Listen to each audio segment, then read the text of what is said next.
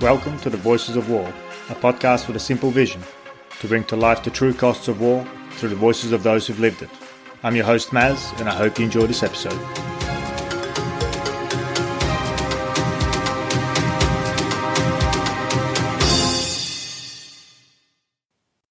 My guest today is Steph Speck. When she was nine, her parents, both teachers, decided to move the family to live in Tari in the Southern Highlands province of Papua New Guinea. Early on after their arrival, a tribal fight was held on the school oval. Someone had killed three pigs that had been set aside to pay a bride price, and blood revenge was the only way out. Steph's father made the whole school stand at the windows for five minutes and watch as people attacked each other with bows and arrows and machetes. The lesson was clear and seared on Steph's mind for life. Violence is never the solution. War doesn't fix things. Since then, Steph has lived and worked in more than 20 countries, accumulating almost 25 years' experience as a strategy and communications advisor supporting democratic reform in fragile and conflict affected settings. Steph's expertise includes the design and programming of cross government reform strategies, strategic communication advocacy initiatives, public policy development, counterterrorism communication strategies, government public affairs, and crisis communications. Steph has launched TV channels, including the Middle East's most popular MBC Action, was deputy director of the first Palestine Investment Forum, led a US 1 billion government's reform portfolio in Afghanistan, developed maternal health campaigns in the Vietnamese Chinese border regions, worked to eliminate family voting in Albania, reported on disasters, earning her the Australian Humanitarian Award for her work post the Indian Ocean tsunami, and held several high level public diplomacy and spokesperson roles, including as senior advisor to the senior minister of Afghanistan, the president of Somalia, and the Prime Minister of Iraq. Steph has just finished almost three years leading communication and advocacy initiatives for the UN Office of Disaster Risk Reduction in Geneva. Her biggest communication challenge in recent years has been explaining to her nine year old daughter how a world where President Trump can be elected and Yemen ignored can exist. Steph, thank you for joining me. It's a real pleasure to host you on the uh, Voices of War. Hi, Maz. I'm very, very happy to be here. And just for context for my audience, I met Steph first in uh, 2018. We uh, worked together on a project uh, in Iraq, and this is where I uh, got to know the uh, the fury that Steph uh, possesses and how she how she does work. Um, Steph, you have one of those absolutely amazing biographies that invites more questions than it answers. So maybe we can start with that first introduction to war in Papua New Guinea. You were nine years old when you first observed mm. mass violence. Could you describe that scene for us for us in a little more detail? Sure. I yeah, my family, um, my parents were missionaries, and uh, they literally from one day to the next decided to take us to live in the southern highlands of, of Papua New Guinea, in uh, in the middle of a very mountainous region, um, in a tribal group called the Huli Huli people, and um, the Huli people were fighters. That's what they were renowned for. Mm. Short, stocky, strong, strong people. And when I went back to Papua New Guinea um, about 20 years later, when I was working with AusAid, all I had to do was introduce myself as a Highland Mary, and people backed off. um, so it was it was really the most formative experience of my life. We were there for three years, and we finished school every afternoon at three, and it got dark at seven. So mm. we were allowed to run wild from three till seven. We didn't wear shoes for three years. We learnt to hunt. We made banana palm rafts, you know, rafted down rivers. It was a, a childhood paradise. Mm. But there were also really, really tough things. Yeah. And um, living in a group which had not been open to outside access for, for very long, uh, who were by nature into conflict and, and as I described in my bio, that is the first time that I've ever witnessed men fighting men uh, in a horrific in a horrific way with bows and arrows and machetes. Uh, nothing mm. clean or, mm. or, or, or sober about it. And I really admire my father, although I had no idea why he was doing it at the time. It was truly terrifying because, of course, we didn't know whether they would move from the Oval into the school. Mm, mm. So there was that hanging over that. But I remember my father, in his very grave, serious manner, saying, I want everyone to watch this. And, and so we did. And the, the memory that I have of that is irrevocably seared in my, my heart, my, my mind, and my soul. And I remember there was only one takeaway that was possible from that, and that is this is never ever going to solve anything because it just starts a cycle of the mm. next fight and of the next series or story of revenge. And I think at that stage, I thought, this has really spoken to me um, in all my nine-year-old wisdom. Mm. yeah. Maybe there's something here for you know for later on, and and I think that's really what set me up on a path of being interested in conflict, interested in places that weren't working so well, and seeing um, what I could through my own skill set and passion and energy do about that. That's amazing. I, I I love the fact that you can actually reflect on the thoughts and emotions of a nine-year-old, and I and I frequently speak about this on the podcast. I, I was I was ten when the war in Bosnia broke out, and I had I, I still carry and remember that feeling of, yeah. in one way, excitement, right? Because I was ten and I didn't really know what was happening. Uh, to me, it was kind of exciting soldiers, army, and I loved it all. But in another way, I I've felt a real loss of control uh, and a sense of understanding the world around me which I think planted the seed also for my own path and my own journey. Mm-hmm. I wonder what what was your dad's intention with, I guess, forcing the whole school mm-hmm. to watch? I mean, was he did he contextualize this as a lesson uh, that he wanted you and I presumably mm-hmm. were his uh, local children or, or, or presumably all Papua New Guinean children and you know some Papua New Guinean children, but mostly an international international school okay. yeah. cohort. Uh, my father is very deliberate about everything mm. that he does. a very very thoughtful man, and he doesn't do anything lightly. So it would not have hmm. been a you know oh it was certainly not in any way meant to be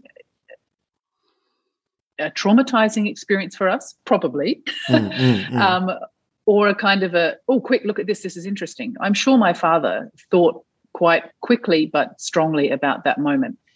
And my father is a great lover of peace. You know, he was in his, I guess, early 20s when the Vietnam War mm. um, and, and people were being conscripted in Australia. And he and two of his brothers were were conscripted. All of them, fortunately, did not have to go to war because they all had terrible knee injuries from playing too much footy. Right. Um, yeah. But but I know that that is, forms part of my father's psyche. So I think it was a very deliberate move on his, on his part to show us what happened when people sought to try and fix things through through fighting. And mm. I have no doubt that he deliberately chose that, hoping that we would never ever forget that that mm. lesson. And I'm I'm really grateful. I think that many parents now would be horrified to hear that someone did mm. that because of mm. course you know there's associated trauma with with looking at things like that but i can only be grateful and i mm. think uh, I would be so bold to say that if I had that opportunity with my own nine year old daughter now, I would do the same thing. Yeah. So that she yeah. would hopefully learn the same lessons. Yeah. And I guess the idea of trauma, I mean, trauma, if, if things are left to fester, I guess, you know, that's when yes. it really develops into a traumatic experience. But if it's mm-hmm. contextualized mm-hmm. and explained and and discussed, discussed, yeah. Exactly. And I remember we discussed it as a, as a mm. classroom of nine and 10 year olds. What did we see? How did we feel? what did we think would happen next? And mm. I think even at that very young age, that very formative stage, we knew what would happen next. Well, mm. someone would come back to get the guy who killed that guy. Yeah. Mm. mm. We knew that, as I said earlier, that there's a cycle of violence that's very, very difficult to break out. And I've seen that cycle of violence now in Iraq, Somalia, Afghanistan, Albania, Algeria, Syria, in yeah. many places that I've lived and worked since that's a it, it's incredible, and I and I couldn't agree more. I think it's the, the tit for tat, and and I mean we also know in places like Afghanistan, it is it is part of the the honor code. I mean, it's a, you know, say the Pashtunwali. I mean, we know that uh, you know blood is paid. You know, uh, an indiscretion mm-hmm. is paid in blood, uh, and that's yes. not you know you know that's perhaps something that we quote unquote Westerners uh, don't necessarily understand, but that's infused in just about every, the roots of just about every society that, you know, revenge in one way yeah. or another, you know, whether through sanctions, uh, you know, yeah. or through dropping bombs, uh, or through, you know, yes. family, family violence. I mean, that's still, uh, yeah. you know, if we just think to our own political leaders or funnily enough, to, you know, we're speaking, uh, uh, on the eve of, uh, you know, September 11, you know, that war yes. started as a, you know, almost not almost it was revenge uh, it was purely revenge and revenge in a very funny place yeah yeah yeah yeah yeah that's exactly right yeah yeah exactly exactly it was revenge by proxy by proxy that's right yeah and then we went somewhere else as well yeah while we're at it yeah. you know um, so yeah. okay so so that and that really uh, that experience i can certainly appreciate how they would have set the path for you. Uh, but of course, mm. you were you were only nine at that point. Uh, so how did you then uh, stumble into uh, what has been you know nearly twenty five years of of mm. you know working in some of the craziest parts, the dodgiest the places on the planet? Yeah, yeah, yeah, yeah. How did you you know get into that? Yeah, I, look, I didn't set out to do it. I, I actually wanted to be the world's best opera singer. So um, ah. I, I, yeah, I I love music. Music is my is my passion, and I trained mm. uh, to sing.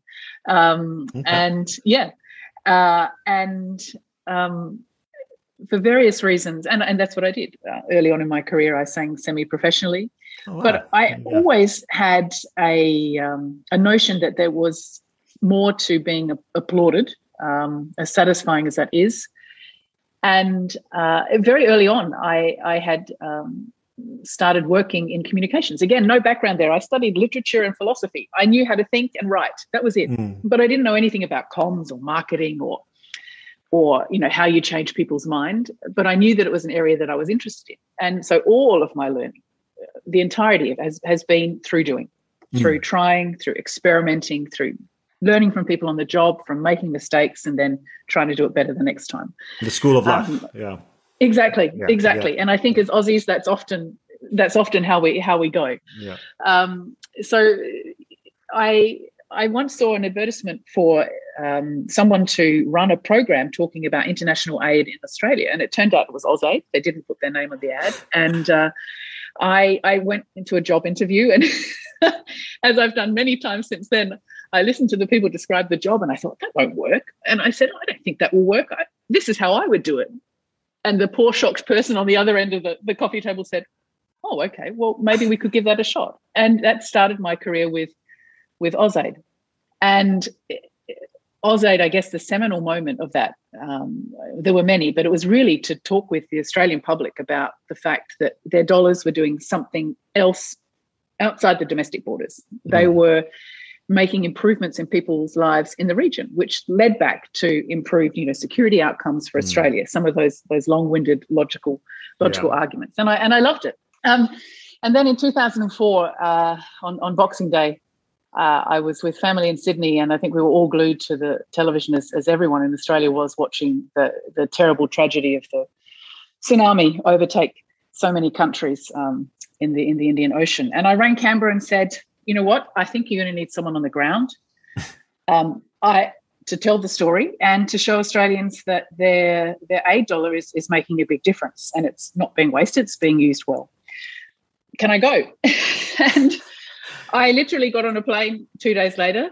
Qantas baggage handlers very conveniently lost my tent, um, which I, you know, had taken so that I had somewhere to sleep. And I went from Sri Lanka to the Maldives to Banda Aceh and did the circuit a few times over the next three or four months, basically telling the story um, of what happened when Australian dollars, you know, uh, go into places like Sri Lanka and Maldives after after a natural hazard it has hit and, and destroyed mm. everything that, that that people know and realize. And that gave me this, and I, I just, I loved it. I I knew I could live on anything, anywhere uh, and and tell a story. And that really started my my journey of being the person who got sent when things went when things went wrong. Um, yeah, that's and that's, that's what that's what started. That's what opened the doors, actually. And that would have been an incredible experience. I mean, and wow, talk about um, you know a courageous move as well. I mean, to just phone up and say, "Hey, uh, should I go?" Because I suspect you you you were not actually part of the logistical move. No. Your job was no. you created your job basically to hey, let me yep. tell the Australian people what we're actually look at all the good we're actually yep. doing um, over there. Yeah. Yep. That's right. That's right. It's a powerful. I think it's a really powerful tool that we don't necessarily uh, give much credit to, uh, especially when you know people don't see what happens with development mm-hmm. uh, money or, or aid money or aid funds. Yeah. Uh, and it's probably something that we uh, I'd hate to say it, it's, it's I, I, don't think that's something we necessarily do well, uh, but also because there are perhaps mm-hmm. even so many questions about you know how that money is spent. Uh, we don't nec- yep. we don't necessarily rationalize that well, and we can't really account for it all that well. Uh, and, and, perhaps that's a that, that's a, that's a separate topic.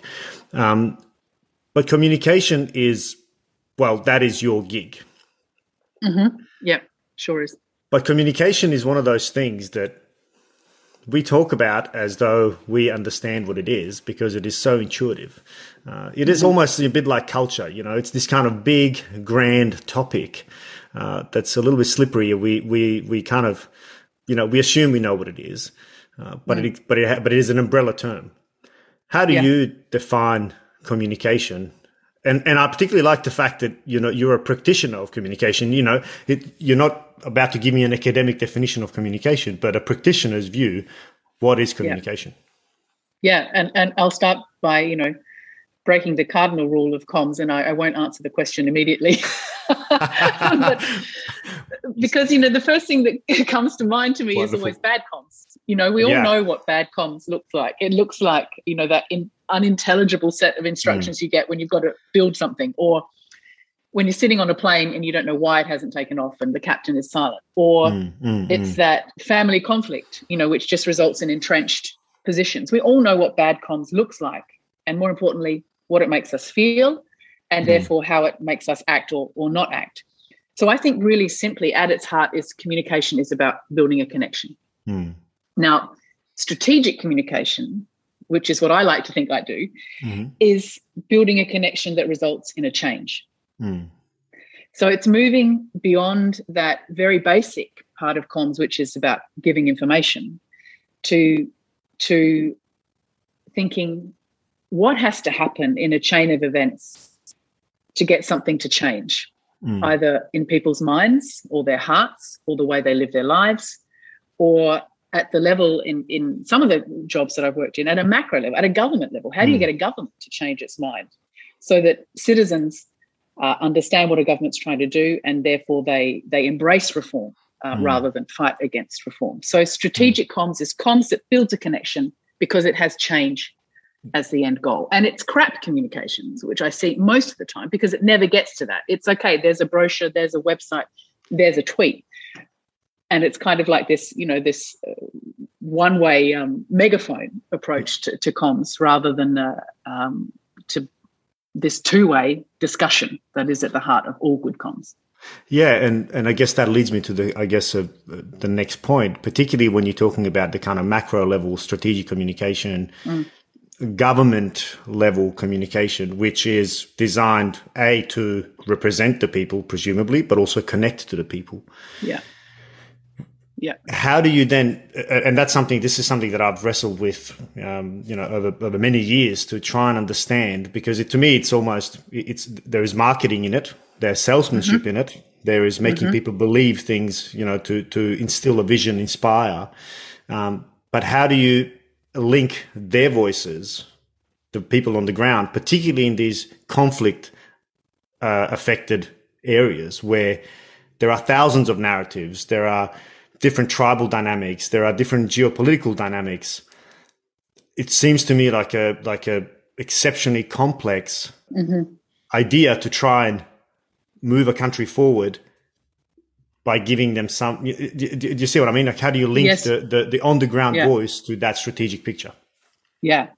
Well, I think it's, I mean, communications has always been a tool of reform and revolution. Mm. You don't get either without comms. Mm. But, um, and I believe it was was Plato who said that those who tell the stories rule society. Mm. Yeah. And I think that comms used to be the preserve of the rich and powerful. I mean, you think about it, even two, 300 years ago, you and I probably would not have known what our king or our prime minister looked like. Hmm. Yeah, we hmm. wouldn't have been privileged enough right. to have to have seen the little oil paintings or to have been able to read or understand what we were seeing. So, in the last 20 years, what this extraordinary revolution in terms of social media has brought us that now just with a phone, I can have a media empire. Mm, mm. So communications has fundamentally changed from being something that you owned and controlled through influence and power mm. to something that is can be used by anybody, anytime, anywhere, and therefore governments can only seek to influence or leverage. Mm, mm. We've moved from controlling to persuading, and that's a totally different level of skill set. And I see that very much in some of the countries I've worked in. Firstly, there's a great deal of risk Mm. um, associated with with good comms initially. So many of my first conversations with presidents or prime ministers or, or ministers uh, are, "Oh, Steph, we don't want to talk about that. What if it goes wrong? Or what if people don't believe us? What if we can't live up to that promise?" Can you can you give a, a conscious of you know private private conversations? But is there any examples that you can that you can give to to just to carry through to make your point? Because I think I mean, Yeah, you've, sure. you've seen some amazing things, so it'd be good to hear. The very the very first gig I had in Afghanistan was uh, working on a project that was about giving power back to the private sector. so rather than you have in any uh, you know former communist regime where the where the state was the employer, it's about saying the private sector has to lift its its part of the share too. So you can imagine the government was really hesitant about ceding power, and the private sector was hesitant about what it meant when it took power. So I remember I had I had a huge fight both with the people in the fund that we'd set up and the people in the ministries that should benefit the fund about putting up a website to say what we what it was that we wanted to do. And I remember very clearly sitting in a in a in a meeting with the head of the fund saying, "Oh, we don't want to put our head, you know, over the parapet." That's what he used. We don't. We might get shot at. And I remember very clearly saying, "Yeah, sure, probably we will, but at least we'll see it coming."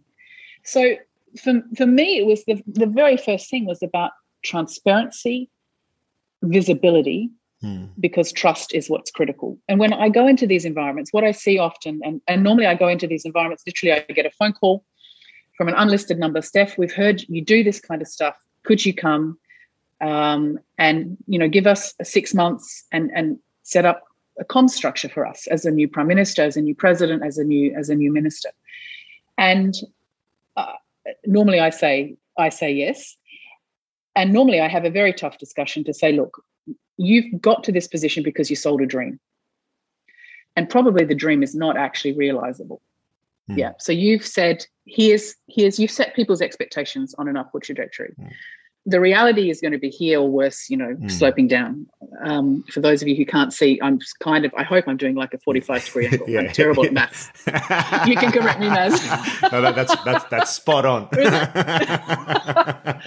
and in the between those two angles if you can't bring expectations and reality together you only have you have a deficit of trust. Hmm, and that's what breaks empires.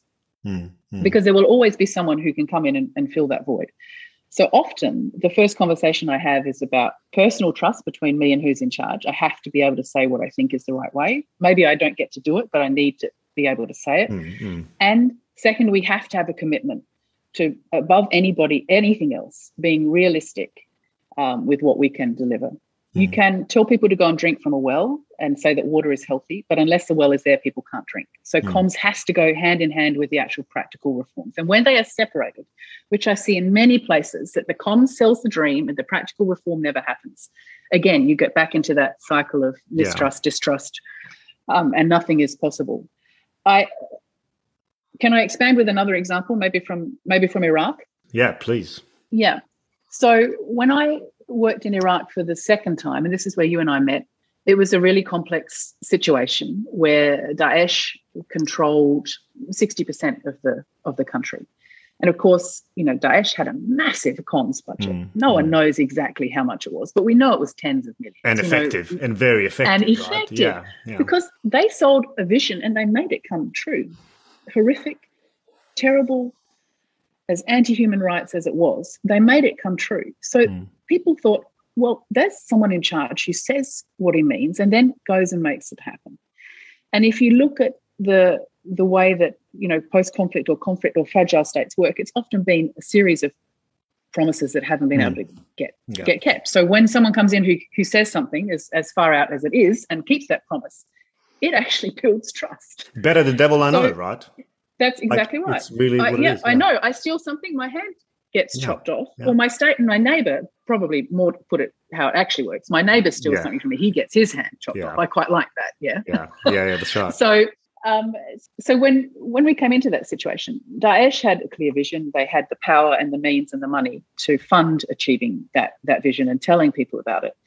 And we were given the task of coming into Iraq and actually building, helping the government tell its vision in a way that could be believed. And when we got in there, the government uh, wanted to set up its own digital service. Yeah.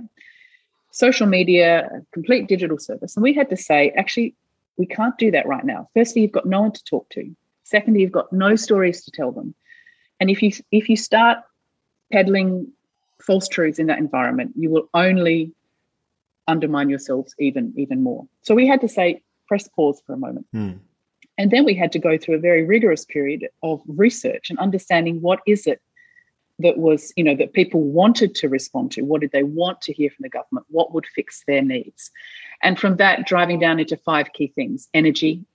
You know, energy yeah. was above anything else. People wanted to know that their lights would come on and the AC would work, you know, during 55 degree days. And we had to build out an audience. So we knew that we the only stories we could tell, going back to that, you know, those who tell stories rule, rule society, the only stories we could tell were not of government successes, but were of personal successes that everyday Iraqis had mm.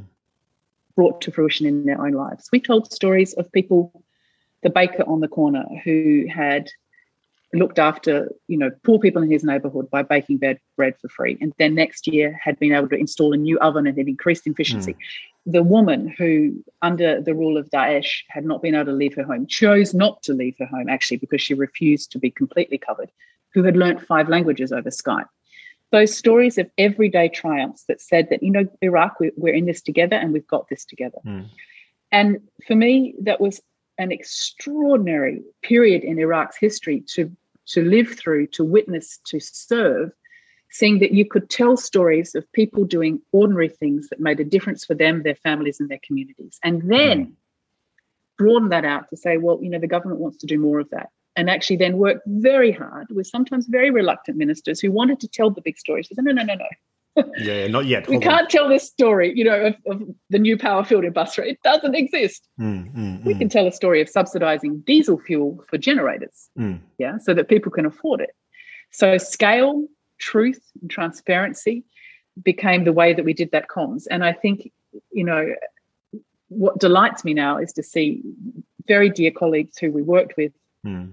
Not only have had success in in that environment, but have gone on to build their own businesses because mm. of you know what we learned together uh, yeah. and be successful in a commercial marketplace and that's that's a great story of development development done right because we took the time to pause listen learn and guide um, to development leading to increased skills and capacity that allow people to go up and set up their own fantastic businesses doing incredible comms and advertising yeah and, and it's and it all it, it's all from telling stories of the people on the ground, those who are ultimately paying the price for all yes. of it. Uh, yes. And, and, and making them realize that they are being heard and that their stories matter. Uh, but I think it also builds yes. a natural connection to the everyday person when you hear an everyday and see an everyday person. Uh, you connect with that yeah. rather than seeing the yeah. pompous uh, train of glory uh, mm-hmm. you know, that is usually political leadership, particularly, you know, in, in, in uh, countries like Iraq, uh, you know, and, and, you know, I'll also put And a few other places closer yeah, exactly. to home. yeah, that's exactly right. Yeah, yeah, yeah, yeah, that's right. So, so, you know, it's, it's certainly not, uh, not, a, not an isolated incident. Uh, but, you know, yeah. to actually see the people, and I think it was the campaign was what for, for a new Iraq, if I, if I recall, mm-hmm. uh, at least one of them. Um, I, I do remember how impactful those stories were and how well made it was. It wasn't a wasn't a half-assed effort. Uh, the yeah. production, the production piece was a was a really yeah strong production, which yeah, and, and I think again that's in, that's an important aspect, right? I mean, if you're going to do exactly. this, you've got to do it right. Yeah. It's, yes. Know, yeah. You, you must never compromise. You must never ever compromise. And I've never bought into that. Oh, we have we can only do it this way because it's mm. 55 mm. degrees because the power went out because uh, maybe people have ha- haven't had the benefit of you know being taught. It, that they're just excuses. Um, yes, the power can go out. Yes, it can be 55. Yes, there can be an earthquake. But but who cares actually? Mm, mm, mm, mm. um, yeah. There's no. There should be no excuses made for for lack of quality. I'm a big, big believer that whatever you can do in places where you think it's easy to do it, you can also do in places where mm. maybe there are some other interesting things that get in the way. So a commitment to quality um, yeah. is is also a, a trademark. Um, Absolutely. My, I guess my question would be, and, and this is my the cynic in me, you know, what is the difference between, you know, arguably manipulation on behalf of a government, or you know, what we would call, you know, mm. in uh, military intelligence speak psychological operations, mm. where you're trying to shape and influence uh, a mm. population towards, uh, you know, a military end state. Uh, in this case, it would be to a government's end state. Uh, and we also know, you know, certainly in many parts of the world, uh, you know, autocratic regimes certainly live by the credo of manipulating the population and, you know, exploiting ultimately through that manipulation. Mm-hmm. How would you answer a skeptic about Iraq in particular?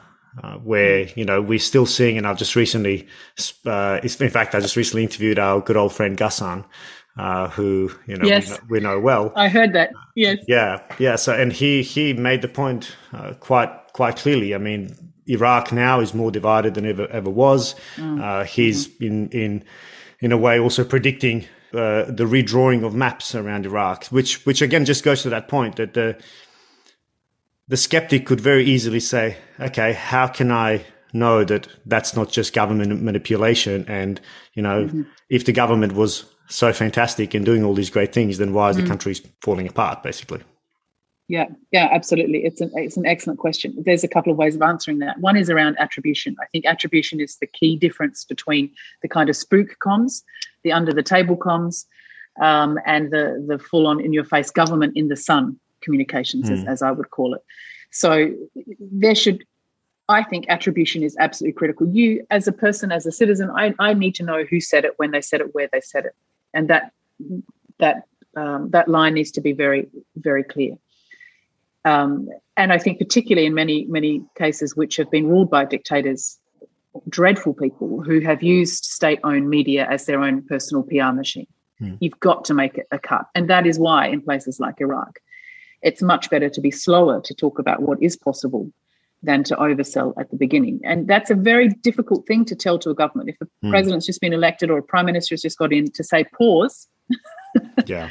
Yeah.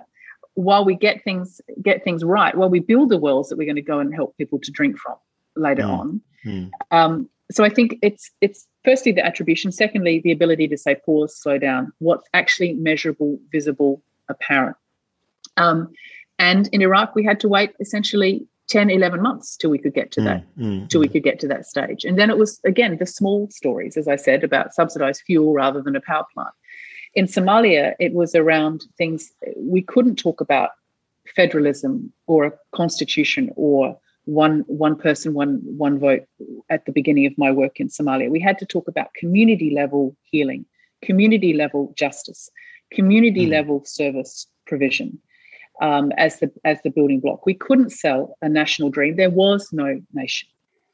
Yeah. The pressure that you often get that distorts that and actually gets in the way is the pressure in my again in my experience, lived experience in many places is the international aid architecture that comes in all guns blazing, all funds blazing, mm. and wants very quick, rapid change to yeah. demonstrate their own effectiveness and the power of their brand. But also, I mean, they're well motivated, yeah. if not well executed. And yeah. I love that the power of their own brand. I, will come yeah. back to that. I, I think that's a, such an mm. amazing point. But I'll, I'll, come back to that. Sorry, I didn't, didn't mean to interrupt. Just uh, I'm just kind of putting a, a bookmark on that.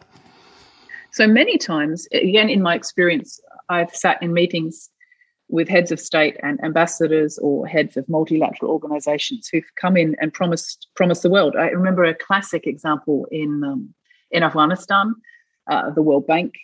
We were going through um, a law and justice reform um, program, and for the first time, actually, um, the government, the Afghan government, had put together a team of ministries, advisors, people like me who are who are not sitting in a donor compound somewhere, but who are living and walking the streets, embedded in ministries who who said to donors, "Wait, you have to give us 18 months to develop our own strategies. We know what you want to do, but we're going to tell you what we want to do. Mm, mm, mm, that yeah. issue of sovereignty is always at stake, and I, I, I've staked my career on defending sovereignty of different of different places and, and, and nations.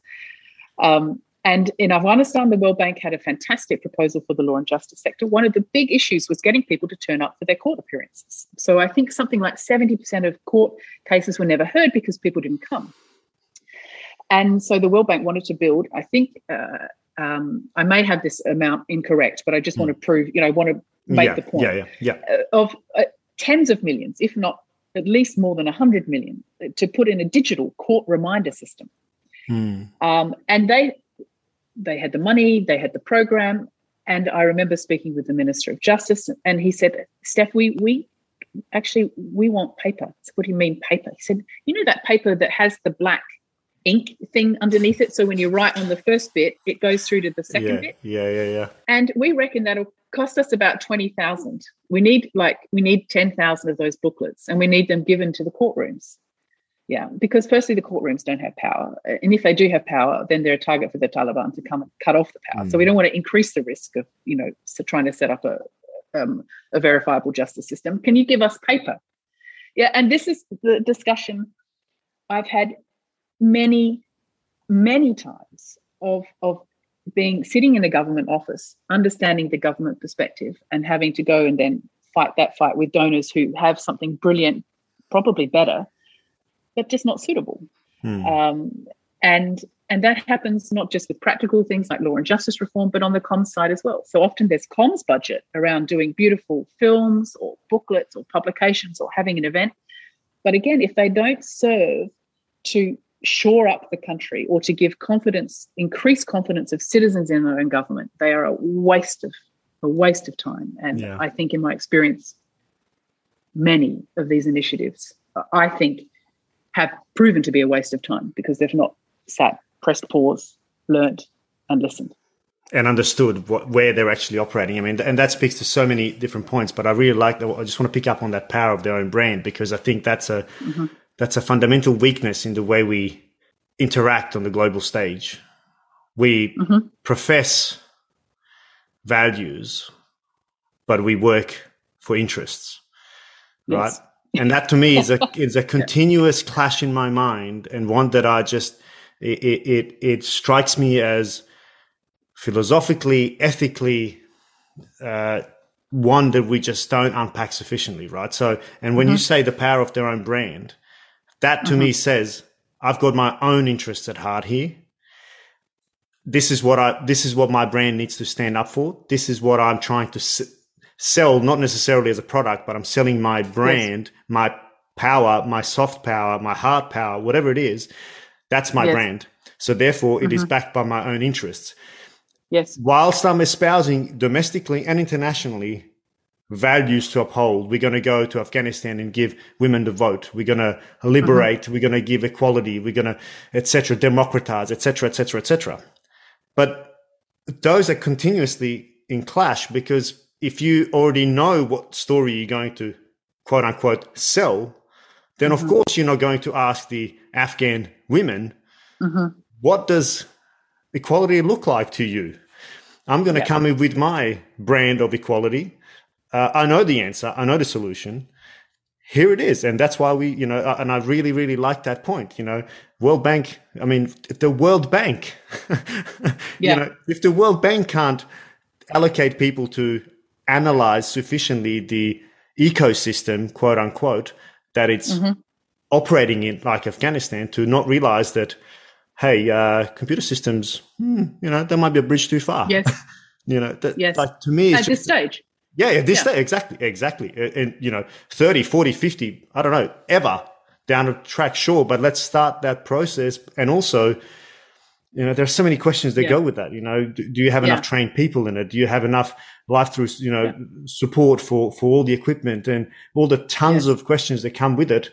But perhaps most importantly, have we actually asked the people what, what do they think? Yeah, have we have we sat on the ground long enough? And I think, and don't get me wrong, I think there are many people who do and have, including in the World Bank, mm. and including in many branches of the UN, people who've given their their lives to countries. Yeah um, in many in many ways, and the lives of their families too. Mm, yeah. I, I, think there's a there's a classic story that I'd like to tell to illustrate this. When I when I first arrived in in Somalia, um, to work with the president there as as his strategic advisor for for communications, Um, the president had never been a president, had never been in politics. Uh, he was an educator, a, mm. a well renowned, well loved educator, um, and who who came to power to his own surprise uh, and had his own very clear domestic agenda for the for the country, which was very very quickly overshadowed by what by what donors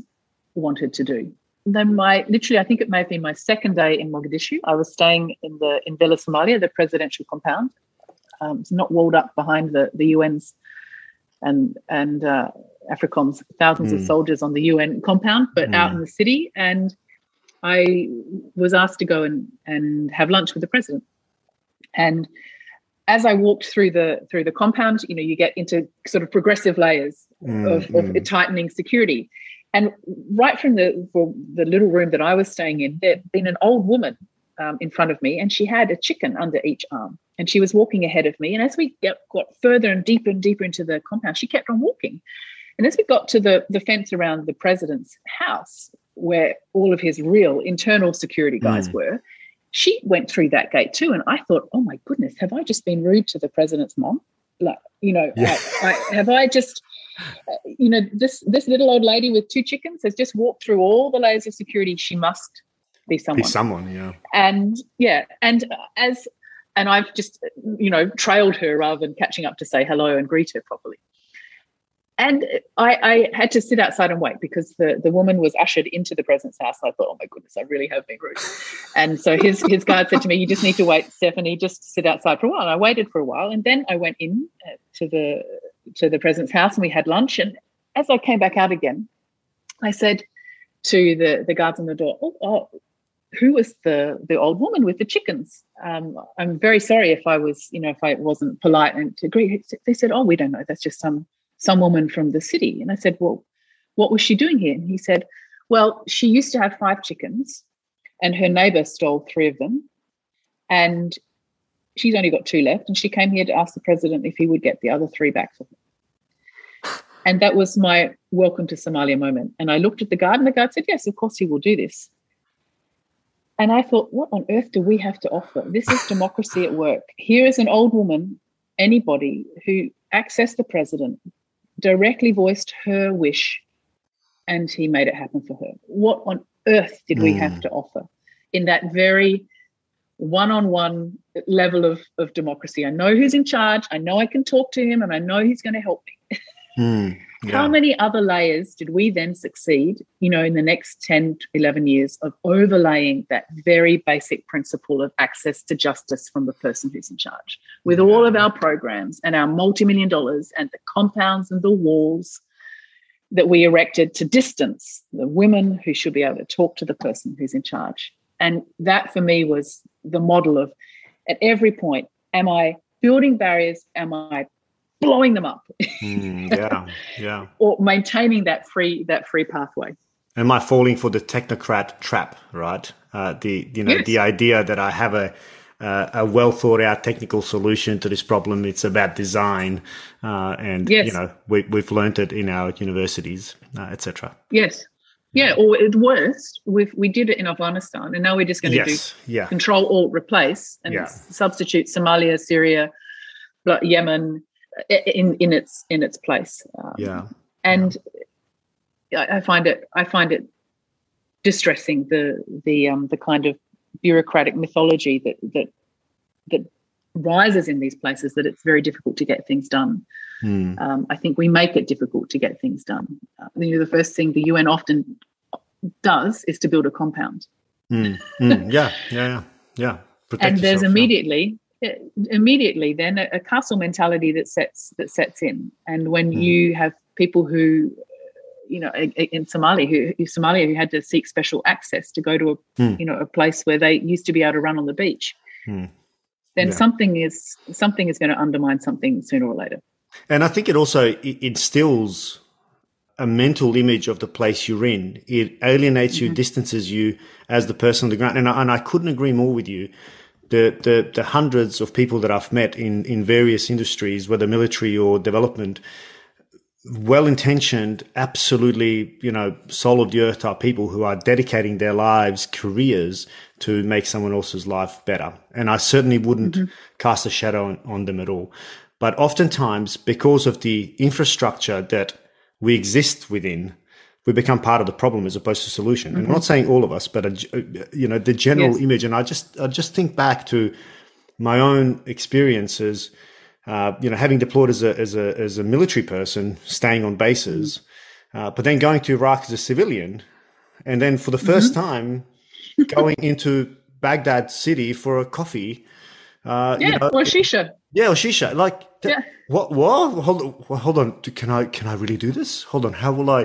When I? When I? I? When I? When somebody take me hostage? yeah, uh, but that's because of this. Yeah. This. This. This implanted almost fear of mm-hmm. the place that I'm going to because of the narrative and the understanding that I have of mm-hmm. uh, oftentimes very limited understanding of the conflict that I'm in.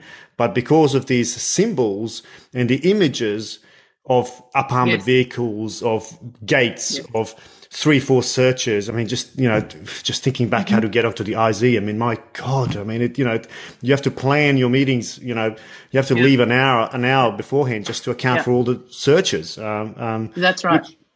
arguably necessary, right? But you know, I also don't know if it's a you know, as we would say, it's a self-licking ice cream, right? You're perpetuating the problem because you're creating right. barriers as well. That's right. And therefore, I think with comms, that's that 1st mm-hmm. question you have to ask: Is what I'm doing? I'm picking, unpacking, blowing up those barriers mm. or adding adding more layers. I think that's mm. the guiding question in in in countries where there yeah. are physical, not just virtual barriers yeah. in front of people. Another, you know, and I think too the narrative, re reworking the narrative is is critical too. I mean, Somalia was, you know, that's Black Hawk down. Mm, mm. Everyone feels like they know Somalia a bit because mm. of you know they've seen the the terrible things that have happened there. But Somalia also has the longest coastline in Africa, the mm. fastest growing youth population. It has rivers, agricultural, entrepreneurial people. Why shouldn't it be the mm. next biggest thing? Yeah. Mm. It's this narrative that we tell that we reinforce by barriers, by structures, by institutions, by not listening, by denying sovereignty mm. that often creates more problems. I remember taking um, the president once to meet the head of Transparency International because Somalia always was right down the bottom of any Transparency International list for corruption. Yeah. Mm. I remember in that meeting saying, look, you know, the Somali government at that time had, a, and again, I won't get the figures exactly right, but they'll serve, mm. serve a purpose, yeah, yeah. had a recurring annual domestic budget of around $14 million. That was it. Yeah. Mm. And on the other side of the, the, the fence for the international community, they had a recurring annual domestic budget of around a billion dollars. Mm. Now, where was corruption most likely to take place? On the side of the fence that had $14 million or on the side of the fence that had mm. access to a billion mm. and the scale of it. Hmm. And I remember we asked the head of Transparency International's question, said fundamentally, some of these indexes that only serve to reinforce narrative, to cut off foreign direct investment, to make it more difficult to do business, have to be redressed in the light of reality of mm. actually who's got what and where does it go and who has access to it. And I think that's also been part of my comms career. How do you reset the narrative? How do you really tell the stories of what's actually happening without the filtered, branded background? Yeah, and the simplicity of it, and I think that's the that's the other mm-hmm. trap. I mean, because and, and, in many ways, I can also understand it. Right, domestic audiences, you know, they want simple. We don't have the time mm-hmm. to you know analyze uh, and understand the complexity of what the Taliban is, right? Taliban, yes. the guys that are shooting at us, they're the bad guys, they're all Taliban, right? But it also does a disservice when we talk about again because we're talking, and, and, and this is where I want to come back to the idea, and I, and I really want to uh, get your thoughts on this idea of uh, interest versus values. How do you how do you tackle that challenge? Because I'm mm-hmm. sure, as strategic communications, that is a big, you know, mm-hmm because you are still representing a brand, whether it's the government, you know, or, or, or the president or whoever that brand yeah. is, you know, how do yes. you unpack or how do you challenge, how do you push back when yeah. interests override values, which I'm sure, you know, happens all the time. Yes. It goes back to where, who tells the stories? Where do those stories originate and who tells the stories? Mm. I, I, hate this expression, you know, we're working to give women a voice or we're working to give XYZ group a voice. Everyone has a voice. Mm. what we should be doing is giving access for people to hear that voice through different platforms. And this is what I love as much as I hate social media. What I love about it is that it has anybody can tell a story anytime. I don't need traditional media. I mm. don't need to spend a big budget on on things I don't need to fly, fly a film crew in. So what I'm really impressed about initiatives that I see which are telling people's own stories through their own voices. Mm. And there are many of those where you provide technology, a platform, and then let people go for it. They're the stories that, that we need to hear more of. They're the stories at the moment with Afghanistan. We're hearing a Kabul story. We are not hearing the story from the rest of the country. Mm. Those stories will serve to help us either fuel us to greater efforts or to recalibrate what we need to do. But for me, it's about who tells the stories and, and where do they get to tell them. Mm. And my job as a communicator used to be telling those stories on behalf of other people a mm. very colonial, patronizing, self serving way. And mm. I, I, find that still often how donors work.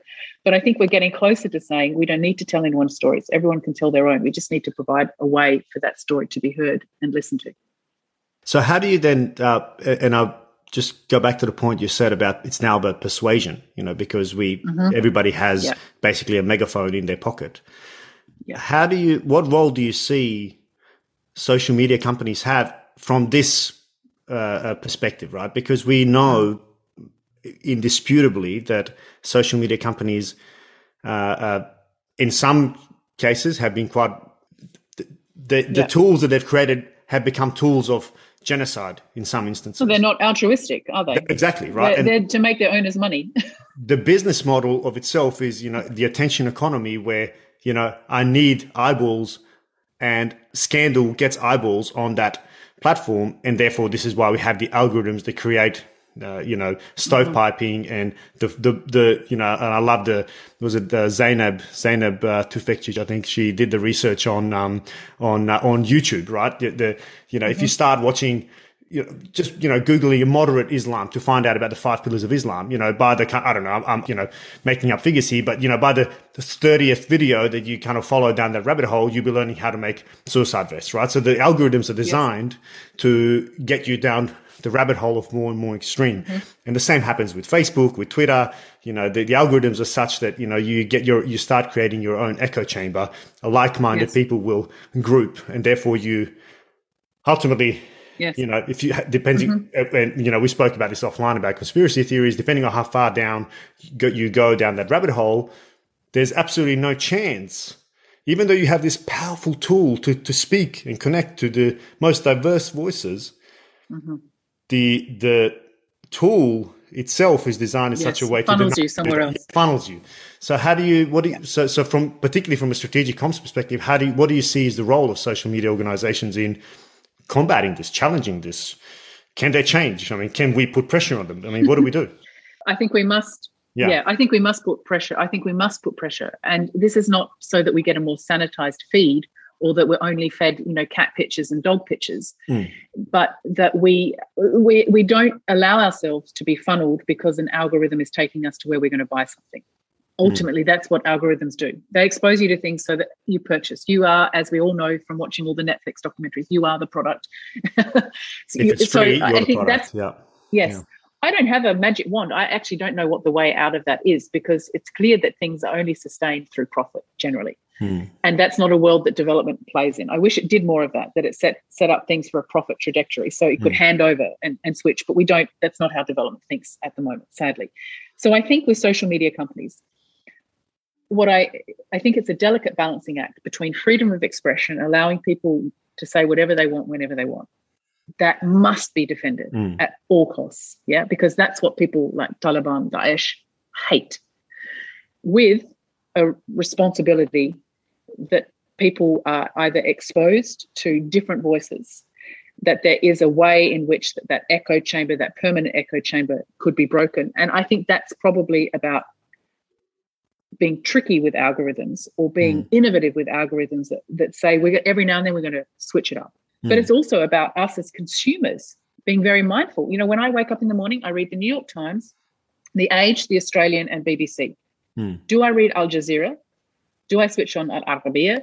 Where else am I consuming content from? And that's mm. why I'm delighted at the breadth now that we have access mm. to. But as a consumer, it's not just me, it's a two, we have rights and responsibilities. Mm. Um, and I need to, as a consumer, challenge my own viewing, listening, reading yeah. habits as well and take responsibility. Yeah. And then I think there's a role for governments to step in and really get to the heart of algorithms, commercial realities, and say, what can we do as a regulatory authority to ensure that there's a little bit of break break up here? Yeah. Um, or yeah. that at least there are systems in place that allow us to say, you know, these are the limits um, mm. around what can be what can be seen, what can be what can be said. Yeah, because and and I, I agree hundred percent. I mean, I think whilst I wholeheartedly agree that responsibility lies with the individual, and the onus is on us to, you know, open up different browsers and look at different, you know, media outlets and see what they're saying to try and get some diversity of thought, uh, to challenge our own confirmation bias uh, because you know mm-hmm. that's what will drive how mm-hmm. we and that's what drives and we see this all the time we see this now in with vaccinations and whatnot we saw it we mm-hmm. see it in mm-hmm. politics uh, with you know us a prime example the stolen election and so on you know if yeah. you if you believe a story yeah. You will find information that confirms it but it takes humility correct. and and yeah. and and courage to step outside of that. Now, but what, yes. one of the things that I find uh, one of the things that I find challenging is that I, I just don't know because you know I'm a strong believer that the environment shapes what we do. If my environment is such that mm. I don't get exposure to other, you know, other news media, I don't, I don't get exposure to other opinions. The chance of me actually stepping, you know, for hitting some sort of mental bumper to to tell me, hey, actually, mm-hmm. I should look outside of this. I find this to be rather unlikely, unless, mm-hmm. and this is where I think regulation comes into play, particularly with social media. Yes. Unless the guardrails exist that will force a force me or force the architecture through which I consume information, mm-hmm. force me to look at other opinions. Right? If the choice is only up to me I, I, I don't have that much faith in in in human uh, autonomy or or it's uncomfortable. You know, yeah, yeah, yeah, yeah. But also, yeah. we know that we're not as yeah. autonomous or rational, yeah. uh, you know, as we'd like that's to be, like as, as, we'd like to think we are. Yeah. Yeah, and that's why I think it has to be that holy trinity between individual as consumer, government as regulatory authority, and social media businesses as as commercial realities. How does that triangle work and how do we interact in a healthy way? And I, I, wouldn't use the word force. I would use the word opportunity. You know what mm. opportunity can regulatory authorities provide to deepen exposure to? And again for me it comes back to my own sense check that i always do for myself is who told that story was that an afghan woman on the streets of kabul or jalalabad or kandahar telling that story was that a white western face yeah that i saw yeah where does that authenticity mm. come from? Now, of course, there are problems. Maybe Afghan women are not able to tell the story in that place at that time. Then we should be working to change that. Mm. But my own sense check is who told that story. And so, one of the things that I'm that I'm proud about is uh, over the last few years that the UN is helping to support um, a team of African journalists uh, called Diraj to tell their own stories uh, of what disaster risk reduction and resilience building looks like in, in different countries in Africa. And I think they're the kind of initiatives that we should do more of. Not coming in with our set pieces or the narratives that we have as as um, as donors, as agencies, but going back to who tells the story and, and how do we mm. how do we enable how do we enable that? They're the stories I want to listen to um, because they're the stories that that understand the nuances and and know how to know how to do something about it that's lasting and sustainable when we've all packed up and gone home. Yeah. And I think it undermines that. I mean, I mean, I think we're we're all growing accustomed to, and I mean that is the, the the consequence of you know the last thirty years, particularly in the West. You know, we've lost faith in our leaders, uh, in the institutions, in the system.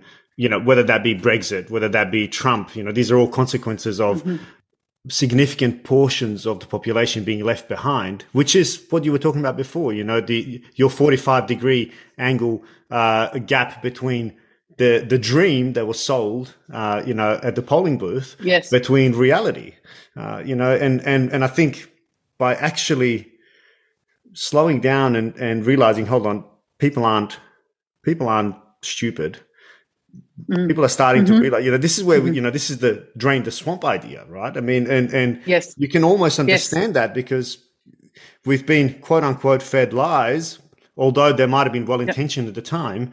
Uh, you know, they've they've proven to not have eventuated. Now the same yes. happens, you know, when we go overseas and when we try to sell a conflict uh, uh, uh affected mm-hmm. state nation. Well, here's your dream of democracy, uh, and yes. you know, yes. and and here's the here's how we're going to solve it. But here's your constitution written in English by an expert in as, Washington. Exactly. Well, like well, exactly like Bosnia, right? The Dayton Peace Accords. Yeah. you know, Annex Annex Annex D is the constitution written in English. Yes. Right. Yes. Which, which is uh, sure good for a you know let's stop the killing, but come on, mm-hmm. you know it's a it's a you know it, it yes it, it, again removes the actual local context uh, from you know from any and it removes the responsibility too doesn't yeah. it that's the dangerous thing i think because i think it's then very easy uh, for for then the people who are who are on the ground the the the, the national leaders well we mm. didn't we didn't write that. And that's true. Yeah. So it's actually a very very dangerous activity to engage in. Or you'll find that when it's translated that some things change yeah mm, mm, mm. Um, because actually that first english constitution didn't fit the cultural sensitivities or the cultural context at the time um, and so in the translation certain things slipped i've seen that happen yeah. as well and i think so these are things that we can we insist on doing time and time again um, and that are not they're not rocket science mm. what, what do you think is the fundamental mistake underpinning this?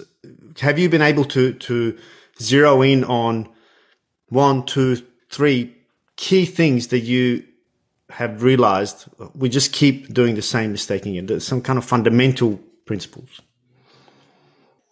That's a massive, massive question. Again, going back to my own experience, because this is not something that I study or or you know have spent years refining through research. It's what I've seen on the ground. It comes back to what we've talked about throughout the entire conversation. It's that moment of pressing pause and opening one's eyes to the situation in which you're in, not the situation you were in 10 years ago, five years ago in a different country. Someone once said to me, Don't come to Cairo if you don't love the dust. Mm. And for me, that's it's pressing pause it's opening eyes with actually a deep concern and consideration and love for the very tricky people and the very tricky situation in which you're now, and having the humility to come into a meeting and say, We're here to ask what you think you need. And you know what we're going to do? We're going to commit for the next three years to doing what you think you need. And sometimes it's going to sound like it's going to be crazy. Yeah. But actually, we're going to listen to you. I saw that once again in Afghanistan, sitting down with the Minister of Finance to go through a, the budget for law and justice. The stationery budget was something like $20 million, and we couldn't understand why a stationery budget was so high. And as we went through line by line, we saw that it included like 100 um, RPG launches. Why do you need grenade wow. launches in the law and justice stationery budget. They said, well, we need them to defend the courthouses against the Taliban. Now, that would have been a very easy thing for someone to say, oh, you know, that's delete not your job. And uh, yeah. Delete yeah. that line. Or, as as it turned out, a very wise person said, okay, this you've said this is a fundamental need.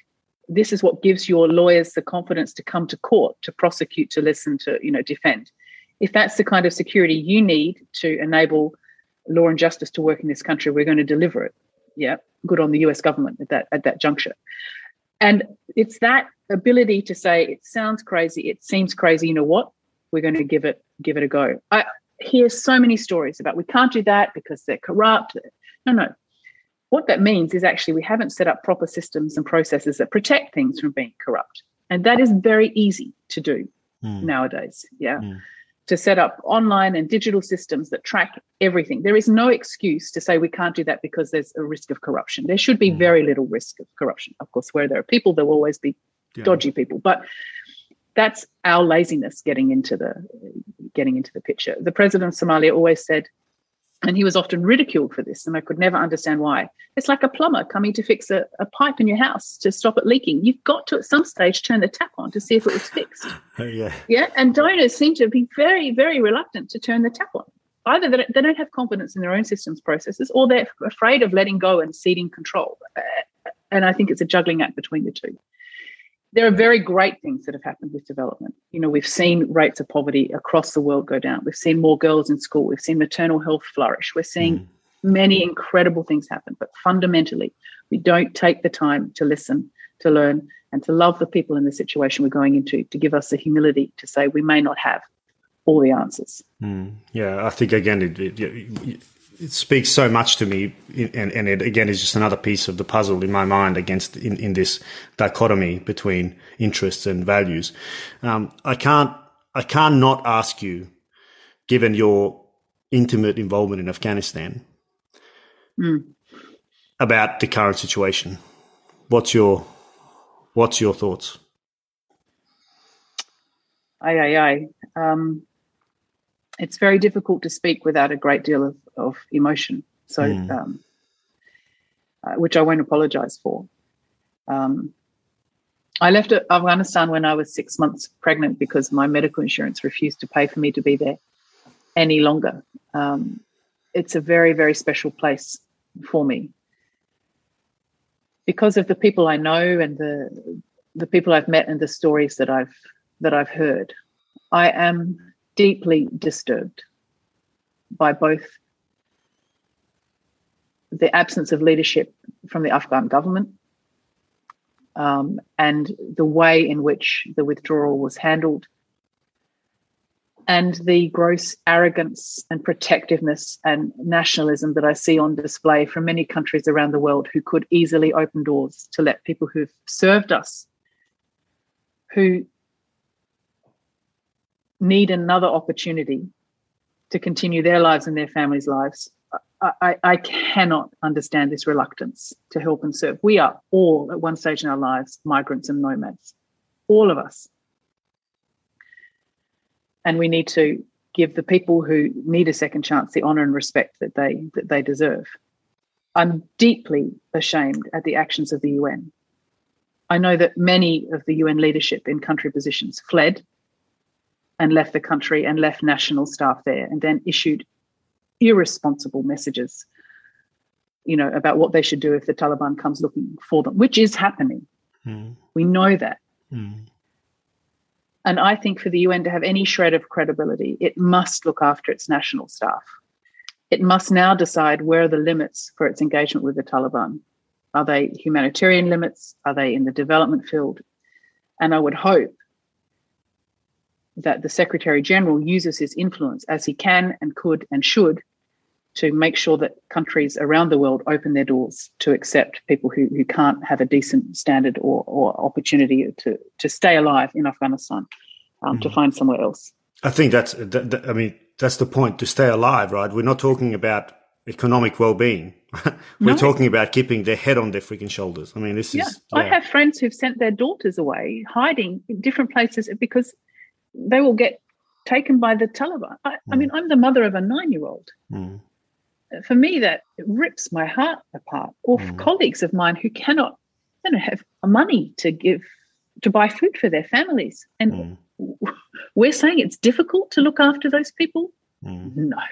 Mm. And then again, as an individual, what am I doing? Yeah, it comes, I can't just point the finger, you know, that's that great Arabic saying you point one finger at someone else and three fingers point back towards mm. yourself. What am I doing? I have to question myself every day. Am I doing enough to use my voice, to ask politicians to do the right thing, um, to use the privilege I have of where I am and the money I earn to make to make a difference on the ground? We have to ask ourselves, what are we doing about this? We can't be outraged and not mm. not active and conscious of the time, I want to uh, bring us to where we started. You said that violence is never the answer. War doesn't get mm. any solutions. What is a solution here?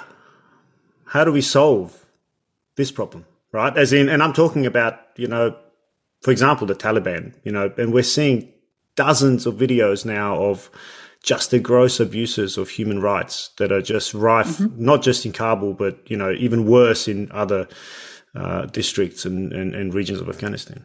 I mean, what like what what do we do? How do you how do you what's the what's the communications plan there? You know what I mean? And I'm not trying to be cynical, nor am I. You know, I'm, I'm yeah, yeah, yeah. I, I, don't know what the answer is. I, I really don't. I, I'm I think I'm as close to a pacifist as somebody wearing a uniform can be. Um, yes but I, I, I I'm a little bit of a loss of uh, you know ideas. I don't know either. I don't know either. I, all I can think, uh, and I don't think anybody does mm. at all. Mm. Um, I think what I what gives me some measure of joy is that things have changed so irrevocably in Afghanistan with people having access to mm. social media. I have no doubt that that fuels and empowers the women on their marches in Kabul, hmm. um, it, it, because it makes them visible and when things are visible, they cannot be ignored. Well, we've seen other places where things are visible and ignored. Mm. I, I, I, hope we've learned lessons from the Balkans, from Rwanda, from many, many, many places. I what gives me joy is that the Taliban must be very, very scared that they are now having to govern a people who have their own way of expressing what they want and getting it. And I hope that strikes fear into their hearts. And I hope that the people of Afghanistan continue to use the means that they have um, as they feel safe to do so to protest. And we should be doing everything we can to, to protect and give access to those rights of protest. Mm. Beyond that, from a communications angle, mm. I don't have any other I don't have any other million dollar answers yeah. apart from the fact that I'm given joy by the fact that technology will enable people to say and what they want to say to be heard and to be made visible. Yeah, yeah. I recently interviewed um, Sahar, a young Afghan um, who now studies. She studies in in King's College in London. She was a filmmaker mm-hmm. uh, initially, but now she's a vocal uh, activist uh, and with strong links to Kabul. Uh, uh, quite a quite a powerful, impactful story. Uh, and she is somewhat hopeful that that same message you've just made about social media, about the world seeing what's happening on the ground through the technology that's available. But I think she also also made a really, maybe a really sad point that the louder Afghans scream, the more deaf the world grows, which to me is, I really hope that's not the case. Uh, but I also somehow get the sense that, you know, there's a lot of truth in what she says. And it's almost like, ah, you know, it's just too big a problem. 24 hour news cycle. Let's start talking about something else, which which saddens compassion me. fatigue. Yeah, exactly. Yeah, yeah it really. I, um, you know, I I have more hope than that because yeah. once when I first started this kind of international career, a friend, um, shout out to Julian Simon Good in Canberra, um, gave me a little card that I still have in my wallet. It must be probably almost 20 years old now. And it's the story of someone walking along the beach and picking up a starfish and throwing it back into the ocean. Yeah. And the person, a very cynical person walking along saying, there are thousands of starfish mm. on the hmm. beach. What do you, you know, he said, no, but I made a difference to this starfish. It may sound a little naive. It may sound a little blah, blah, hippyish, but it's true. Actually, all we need is the courage and conviction and conscience of a mm. few individuals. That's the power of communications. Yeah. To, to, harness the power of individuals to change things for other people. Mm. So the world may ignore, but I have full confidence that there will be people like you, like the people you work with, like the people we've seen, you know, come to the fore over the past couple of weeks, who will not give up, who will do the right thing. And they're the people we need to embrace, support, and and give airtime to, so that they can continue doing their bit to change to change things. The world can ignore it, but there will be one or two good people. And mm. I'm sure someone famous made a good comment about that one day, which I can't, remember. um, but I, I believe that, and and that's and yeah, yeah. Without that, I would lose confidence. I think that is a perfect note to end this on. It's an optimistic note that I think is uh, is appropriate. Uh, Steph, it has been an absolute pleasure. I'm in awe of everything you've done and what you do. I think you you have energy that uh, I've rarely seen surpassed, and uh, I, I, congratulate you on that. And I really look forward to uh, seeing what you get up to next. Uh, I know that you're coming back to Australia, uh, so yes, very much looking forward to having you back home and uh, seeing what you get up to next. But uh, between now and then, thank you so much for your time. I've really, really enjoyed this. Me too. Thank you very much for the opportunity.